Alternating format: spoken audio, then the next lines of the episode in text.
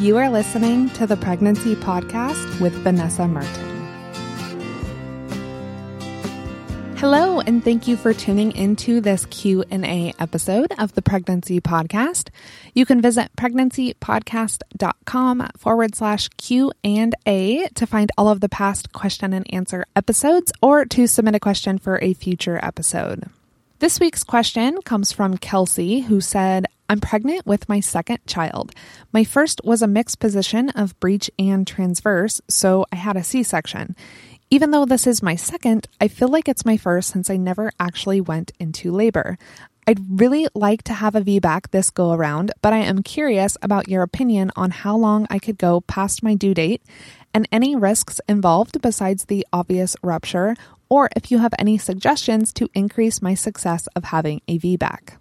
Thank you so much, Kelsey, for sending those questions in. And for anyone that's not familiar with what a VBAC is, it stands for vaginal birth after cesarean. In the past, it was assumed that once you had one cesarean section, every subsequent birth would also need to be via C section. A VBAC is not recommended if you had a uterine rupture during a previous pregnancy or if you had a classical incision in a C section. A classical incision is a vertical incision in the upper part of your uterus, and this carries a higher risk of uterine rupture than the more commonly used low transverse uterine incision. A uterine rupture can occur when your uterus tears along a previous scar from a C section, and that's going to require an emergency C section.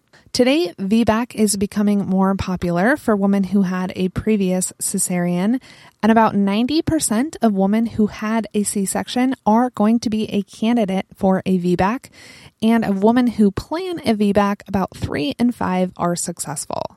Kelsey, your first question is how long can you go past your due date? That partially depends on what you have worked out with your care provider. A study from 2004 of over 11,000 women found that women beyond 40 weeks can safely attempt a VBAC, although the risk of VBAC failure is increased.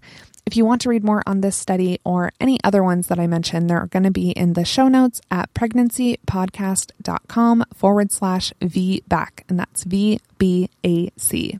If you're considering an induction, there are additional risks and considerations that go along with inductions.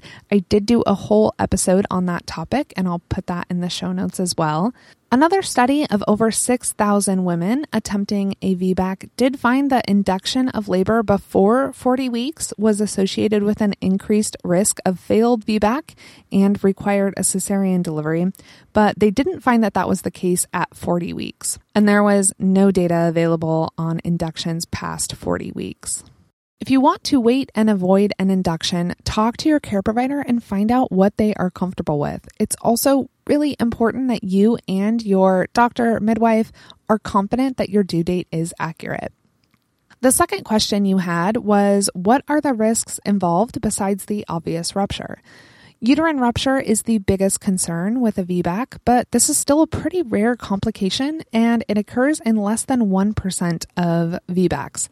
The other primary risk is that your trial of labor after cesarean fails and you end up with another cesarean. And then you're going to just be subject to any risks associated with that.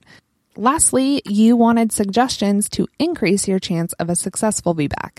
Kelsey, I think you're already doing so much to increase your chances of success by working with your care provider, asking questions, and getting educated.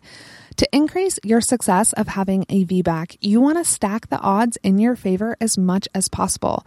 The more you can do to decrease your risk of having a C section, the better. This includes working with a care provider that's supportive of VBAC, which sounds like you are already doing, avoiding any unnecessary interventions, and getting a doula can also be helpful since having a doula present for your birth lowers your risk of having a cesarean.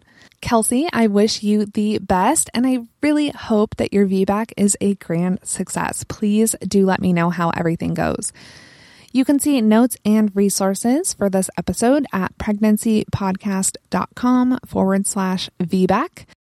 I hope that you are enjoying the weekly Q&A episodes and if you have a question you would like me to answer, you can submit it at pregnancypodcast.com forward slash Q&A.